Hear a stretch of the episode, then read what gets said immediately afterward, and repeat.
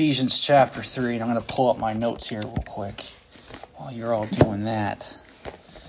And uh, while you're all turning to Ephesians chapter 3, I just want to kind of give a, I guess, a prelude to what we're going to be touching on a little bit today. And, and hopefully, uh, when Brother Paul comes back, we'll finish it off, depending on how far we get. Um, but Ephesians, just out of curiosity, who's read Ephesians chapter 3 for today? Praise the Lord. Praise the Lord. Um, so Ephesians 3 uh, is really about the mystery of the union that we have in Christ. Uh, but it really also focuses really the mystery of the church. Because uh, we know that from the Old Testament, there's nowhere in the Old Testament where you would find the church. So in the Old Testament, the church was a mystery. Uh, but we don't see that till the to the New Testament, which um, I've heard it said that the Old Testament, the things of the Old Testament that are are, are that are are um, are um, how how how did it go again? It was those the things of the Old Testament that are sealed are then revealed in the New Testament. and, I, and there's some things in the Old Testament that we don't fully understand, but I think as times roll out, we will begin to understand those things.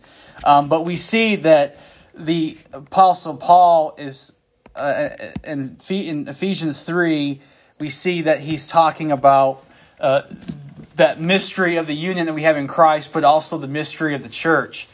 And um, before we get into that, in 2 Corinthians 12, uh, verse 7, it says, And lest I should be exalted above measure, through the abundance of the revelation, there was given to me a thorn in the flesh, the messenger of Satan to buffet me, lest I should be exalted above measure. And so we see that God had given Paul in a numerous amount of revelations and visions, and to kind of prevent him from getting puffed up, he was giving a thorn in the flesh. And I really do think that Ephesians 3 is one of many things that God has shown Paul. And, you know, Paul, you know, we know that from that verse, he had a lot of issues with pride. Wouldn't we agree? He had a lot of, I mean, he was a Pharisee, so he had troubles with pride.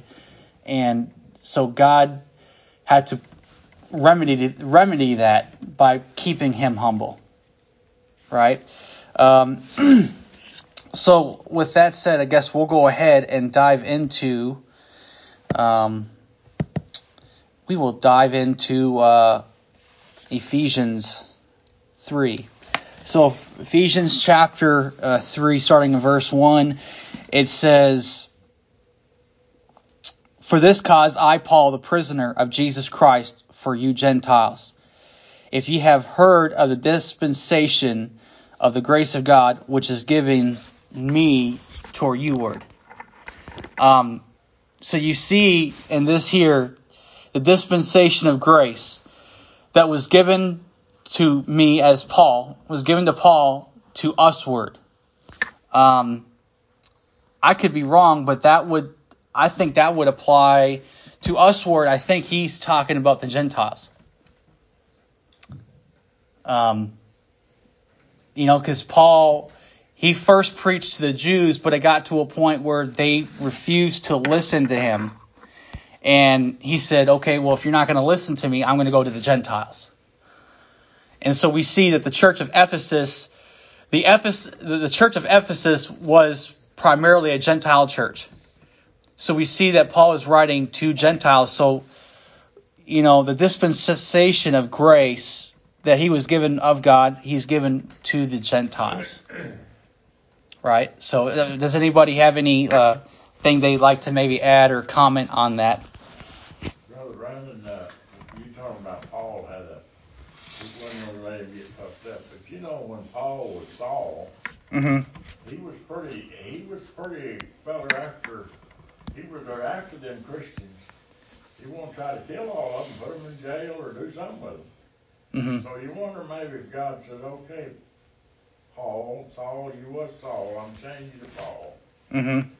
I'm going to keep you in remembrance of what you're doing. So I don't want you to get too puffed up, but I want you to go treat some of my people, the Gentiles.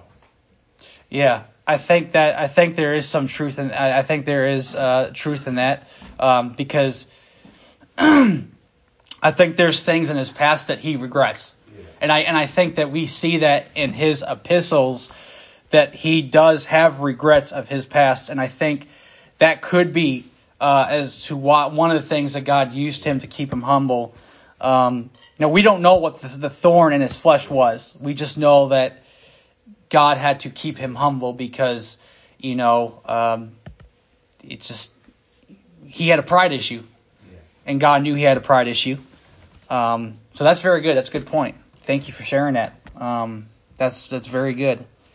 Um, now, um, I honestly didn't know what the word dispensation meant, so I had to look it up, and uh, I had uh, a couple. There's a couple definitions I came across, which all of them are good definitions, but I think primarily, I think the second and third, I would say the second and third definition of dispensation would best fit this context, um, because the first one is the first definition I came across was a divinely ordained order prevailing at a particular period of history.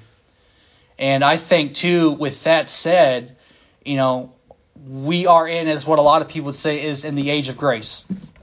We are in the church age. We have grace. But eventually that's going to run out. Uh, grace is going to eventually end. And God's going to say enough's enough, and He's going to He's going to eventually judge this world. Um, we know that. There's there's no ifs, ands, or buts about that. Um, now, when I say that His grace will eventually, you know, be done with, meaning that there's going to come to a point where um, that's it. There is no more saving grace. You had your chance, you didn't take it. Now there's going to be a consequence for that. Yeah? exactly. And, and and what I'm trying to aim at is think of think of the mark of the beast. Okay, we see from the scriptures that those who take it are not going to heaven. They're just not. They take that thing, they're gonna they're they're gonna they're gonna end up, end up in hell. And with that with that, there is no more saving grace at that point. Once a person takes that mark, there is no more saving grace. They're going to be under the wrath of God because they made that choice to take it. Does that make sense? I, hope I'm not being too confusing, but that's but that's I, I really do think that there is going to be a, a time where there will be no more saving grace. It's judgment's going to come, and when that happens, it's, it happens, and that's it. And for this, but this is why we need to win souls now because we need to offer that choice to people to be saved, right? Because um, if we don't, then we're doing a disservice. And we, we are called to be lights. We're called to be, uh, you know, salt. We're supposed to preserve and shine. Um, the second one, the second definition of, of of dispensation that I that I saw was an act of divine providence, providence or God's intervention, and I do believe God does intervene. Um, the most big example is that we couldn't save ourselves, so God had to send His Son to die in our place. Now, if that's not intervention, I don't know what is. Now, I don't know what your what your all thoughts are on that. Not, you know, if anyone would like would like to share, um, by all means. Uh, but I do think that is a classic example of God intervening and interceding for us, because we ourselves we we are we have a sin nature, and because of that sin nature, we, we know that we we need we are in need of Christ. Um, you know, Romans three twenty three through twenty four, for all of sin comes short of the glory of God, being justified freely by His grace through the redemption that is in Christ Jesus. Um, all have sinned, all have come, all have fallen short. Uh, Romans 5:15, but now, but not as the offense, so also is the free gift. For if though the offense of one many be dead, much more the grace of God and the gift of grace by by grace which is by one man Jesus Christ hath abounded unto many. So it's because of Christ that we can be made righteous, but it's not our own righteousness. It's his righteousness imputed on to us. And it's not anything that like you and I deserve. That that righteousness is completely by grace. And grace is something that we don't deserve. Um, you know, in 2 Corinthians 5.21, for he hath made him to be sin for us, who knew no sin, that we might be made what? The righteousness of God in him. And really quickly, the third one is uh, the action of uh, distributing or supplying something. And so, God's intervention, God's providence, God's distributing or supplying something, I think would best fit this context. Because if you read here in, in, in, in second verse, it says, uh, the grace of God which is given me to you word. So there's a given. There's something being given. From who? From, from God to Paul to the Gentiles. And so we can't, we, we don't just automatically create grace for ourselves. That's something that God gives. So that's some, so I, I really do feel that, that both of these, um, both of these definitions of dispensation would better fit this context. Now, obviously, there are other places in the Word of God where, you know, you've got a divine ordained order. There are other contexts in the Word of God where that can be applied to. But specifically in this context, it's the second and third definitions that would best fit for that, you know, thing. Um, Ephesians chapter 4, verse 7. Uh, but unto every one of us is given grace according to the measure of the gift of Christ. Um, Philippians 4:19. But my God shall supply all your need according to His riches, riches and glory by Christ Jesus. So we see that He shall that God will supply all your need, and that's by grace. It's nothing you deserve, it's by grace, and it's Him providing for you. So we see a provision there. Um, and then Philippians 1.19 says, For I know that this shall turn to my salvation through your prayer and the supply of the Spirit of Jesus Christ. And then we'll, I don't know if we'll get to this verse or not, but in Ephesians 3 7, it says, Wherefore I was made a minister according to the gift of the grace of God given unto me by the effectual working of his power. Now, with that said, we see that Ephesians is, um, as I had said at the beginning, is that Ephesians does talk about the union. Um, it shows the mystery of the union that we have in Christ. It shows the mystery of the church. Um, but also, if you actually continue reading on, it doesn't just stop at this chapter. If you look in uh, Ephesians 5, um, it, Paul is talking about marriage. He's talking about a husband and a wife and how that works. And he correlates it to Christ and the church. But you realize at the end of, of that, he says, um, and actually, I'm going to. I'm going to uh, look look here because I don't want to mess it up. Um, it says, let's see here. I got to find it here. Um, actually, I had it written down somewhere, so let me quickly find it. Uh, but he talks about at the very end. It says, and in uh, in chapter five of Ephesians, and in verse 32, he, Paul says, This is a great mystery, but I speak concerning Christ and the church. So you see that the mystery of the church and the union we have in Christ isn't just limited to this particular chapter, but he also emphasizes it in chapter 5 when he explains the relationship between a husband and wife and, and you see that he correlates it to that this being a mystery, he reveals it as as he shows us that it is speaking concerning, uh, you know, Christ and His church. Christ being the the head and the church being the bride, right? So, um, Does anybody have anything they'd like to share with that? Anything to add or share or? Maybe you're the one talking. I guess so. I, I guess if, if that, that, that's that's okay. Um, you know, that's all right. You know, you know, in, in John three sixteen, Brandon, he said, "For God so loved the world." hmm There ain't no way that, that me or you could have enough bullocks and, and, and lambs to cover our sins. hmm Cause, you know, it just ain't, we're, we're just filthy rags, right? hmm But here comes Christ that had no sin and covered every bit of it. But he loved us so. Exactly. And actually, I'm glad you brought that up because let me let me add to what you just said. Um, so with the church being a mystery in the Old Testament, you did have types and shadows, which one of them was the animal sacrifices, the Levitical sacrifices that was instituted. I believe it's actually in the book of Leviticus. Those were all types and shadows pointing them to Christ. But he just rolled it ahead, rolled it ahead.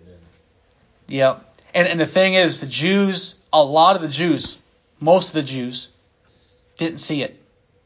Because if they did, they uh, would have accepted Christ. But you see, a lot of them rejected. So it was such a mystery. You know, the Jews, you know, because in the Old Testament, the Jews thought that in order for Gentiles to be saved, the Gentiles had to be converted. But as a matter of fact, we see that we actually see the opposite. What is written here in Ephesians that that that's why Christ came is to break down that that wall of, of a partition. So it doesn't matter if you are a Jew or a Gentile. We are if if you accept Christ, you are one in Christ. You know, the ground at the cross is level. Anybody can come to it, whether Jew or Gentile. And so, anyone and anyone and everyone is invited to come. Now, unfortunately, a lo- this world hates Christ, so they're going to reject that. And it's it's it's it's heartbreaking and sad to see that because you know it's not God's will for any to perish, but what for all to come to repentance. But you they've had all these years, the Jews have this put into their minds since they were children. hmm So you can see how it would be hard for them to change what they've been, you know, taught. Absolutely. Years and years and years and years. you know. Yeah. That's the reason they fought so hard against, you know, that's the reason Paul, when he was Saul, fought so hard against the Christians because he had had this in his, installed in his brains from a child. Mhm. Absolutely, and and actually, if you look in, in, in Paul's writings, he um, he he even says he prays for his people. He desires for his people to be saved. Now, his prayer wasn't answered in his lifetime, but that's gonna that's gonna eventually soon come to pass because we see that in the latter days that there will be 144,000 sealed, 144,000 Jews sealed. So his prayer will eventually be answered, but you know, it wasn't answered in his lifetime. So eventually the Jews will a lot of them their eyes will be open to who Christ is and they will accept him. But you know, Brandon back in it, when they had, when he led them out of Egypt, Mhm. and, and they got out there, and, and the first thing he, he gave them, he gave them manna, he gave them quail, Mhm. and they didn't even have it in their teeth till they went to driving. Mhm. It's like, But ain't we the same way? Absolutely. I mean, I and, and it's, it's it's it's interesting because the is Israel complained and murmured against God, saying we we we don't want this, we want meat. And you know what? God was still gracious to them. Yeah. Gave them what they want. But Now, then- go ahead. But then, you know, later on, he says, well, now let's go take this land. Mm-hmm. And he sent them twelve over there to check it out, right? hmm And there's two of them come back and want to do it, and the others was too scared, didn't have enough faith, didn't know who they was messing with. Yep. Caleb and Joshua know the God that they served. hmm And they know that he could do anything, whatever he told them, he could do it. Yeah. And, but the rest of them, all of them died, what, under, over, under tw- over twenty, they, they died in the wilderness. Yeah. And and uh, two of them said, "Yeah, God said we can take this land." Yeah. Ten of them said, "No, we can't take this land. Let's go back to Egypt." Yeah. See, and, and see, that's the thing. That's the key thing.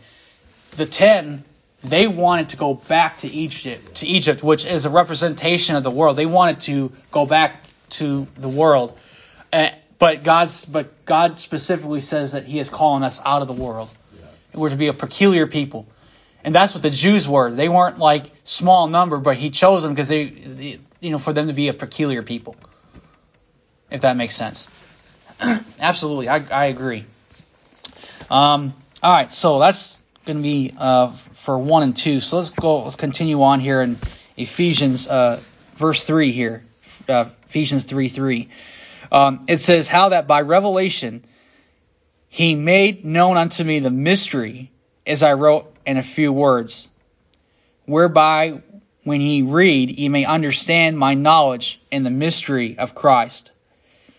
So Paul is saying that he, um, God had given them this revelation, and he had given them the mystery, and he also wrote a four in a few words. But we also see that um, he's also saying that when you read it, that you may understand his knowledge in that mystery. So he wrote these things not just for our own health, but he wrote it so that we may understand what he received from God. I don't, that probably sounded confusing, but I'm trying to not be too terribly confusing. Um, because remember, this is this is about the, the, the, the church, the union that we have in Christ. It's a mystery that that that Paul is revealing for our own edification by what he wrote in, in chapter three. Um, and uh, 1 Corinthians chapter 2, verse 7 through 10, it says, But we speak the wisdom of God in a mystery, even the hidden wisdom which God had ordained before the world unto our glory, which none of the princes of this world knew. This is a key thing. For had they known it, they would not have crucified the Lord of glory. But as it is written, Eye hath not seen, nor ear heard, neither have entered into the heart of man the things which God hath prepared for them that love him. But God hath revealed them unto us by his Spirit. For the Spirit searcheth all things, yea, the deep things of God. So the mysteries that we see, that we don't see in the Old Testament, that we see in the New Testament, is because God has revealed it by his Spirit. This is why Paul was able to, this is why Paul this is where Paul has received all that revelation and mystery is from the from the Holy Ghost. And we see that the outpouring of the Holy Ghost happened on the day of Pentecost. So what was then a mystery in the old is now then revealed in the new. And um, we see that in Christ, we we're not just the bride of Christ, but we have like we have grace, we have mercy in Christ. And that was something that wasn't heard of. I mean, yes, people in the Old Testament were saved by grace, but it wasn't fully under I don't think it was fully understood till we got into the New Testament until the Spirit was poured out. Well, I mean, even before that when Christ was here on earth, but there's still a lot of Jews that were very um, confused and didn't know uh, because they um, they just didn't understand what was in the Old Testament, and still today there's still that they don't fully understand, um, even of the church. Um, but one of these days that that will change, I believe. Um, we just don't know when. Um, Now I got some actually extra notes here I want to read here from. Um, I turn to my page. So, the mystery of our union in Christ, um, really the, the biblical mystery is a truth which was previously unrevealed in the un, and unknown in the Old Testament. The rapture is an example of a mystery that was unrevealed in the Old Testament, but we see that revealed in the New Testament. We clearly see that revealed. There's no, I mean, we see that in uh, First and Second Thessalonians. We see, we actually see us being caught up together. Uh, we see we see pictures of it in the old, but it wasn't revealed in the old. It's revealed in the new. And I think that's pretty cool because if you want to understand like the full picture, you go to the Old Testament and the New Testament because they both complement each other. Um, you see a, a, beautiful picture there. Um, does anybody have anything they'd like to add?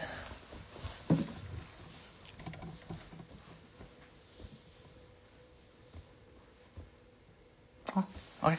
We'll, we'll keep on trucking. um,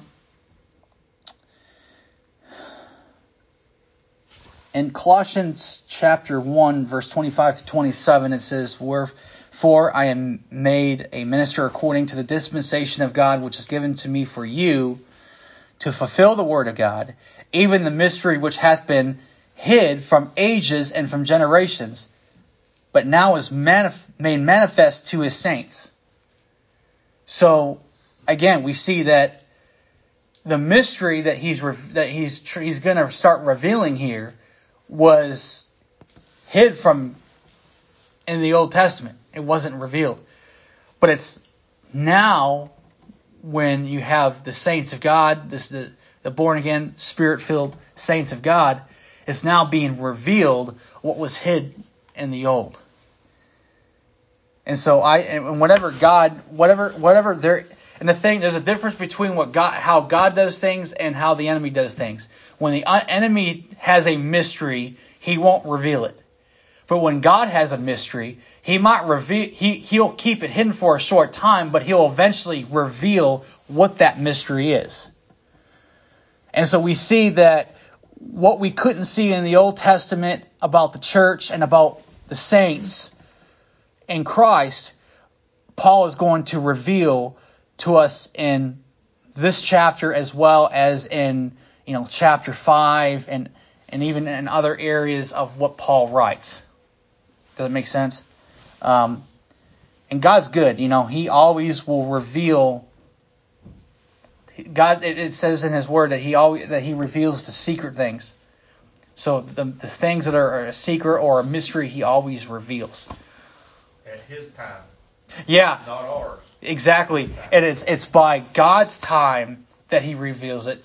Um, you know, like for an example, I mean, when the all the stuff that you see in the Old Testament, that stuff wasn't ready to be revealed yet. But start, but it, it's that started to get revealed even through when Christ came on the earth, and even when Jesus he spake in parables, and even that kind of helped with some of, of, of the mystery that was even of the Old Testament. But even a lot of the Jews around him that heard him speak in parables, they didn't know what he was talking about. Pharisees hated him. Ooh, Pharisees and Sadducees, they hated him. They wanted him dead. Because even, even to a certain extent, they kind of knew there was one particular parable that he spake, and the Pharisees knew, the Pharisees knew it was about them. And they didn't like it. And so that's a good point. God will, God has a specific time on His timing that He chooses to reveal things. Um, you know, even in the Old Testament, there are things that are not yet revealed that we kind of wonder how things are going to happen. But now, as we continue to see in the last days, we start to see that the Bible is coming alive. I mean, this your we start to find out that your our Bible's right and we start to see that the Bible is alive more than we know.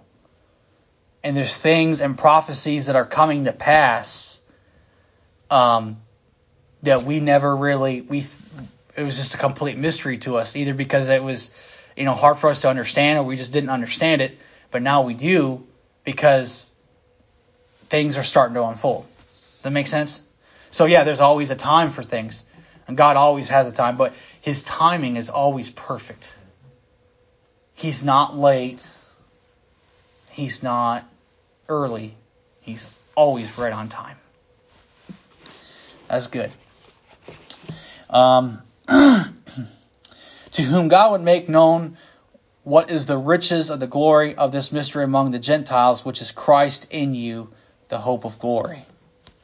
The riches of the glory of this mystery among the Gentiles, which is Christ within you. So Christ, you know, we all know that Christ lives within us. Um, and we know that we are sealed. Uh, Bob talks about that we are sealed by His Spirit. Um, all right, let's uh, we'll go back here to verse number five of Ephesians three. Um, it says, which in other ages was not made known unto the sons of men, as it is now revealed unto his holy apostles and prophets by the Spirit, that the Gentiles should be fellow heirs and of the same body and partakers of his promise in Christ by the gospel. Whereof I was a, wherefore or whereof I was made a minister according to the gift of the grace of God given unto me by the effectual working of his power. Unto me, who am less than the least of all saints, is this grace given, that I should preach among the Gentiles in the unsearchable riches of Christ, and to make all men see what is the, fel- the fellowship of the mystery, which from the beginning of the world hath been hid in God, who created all things by Jesus Christ. Now, I want to go up to, to a very peculiar statement that Paul writes in verse 8, where it says, Unto me, who am less than the least of all saints.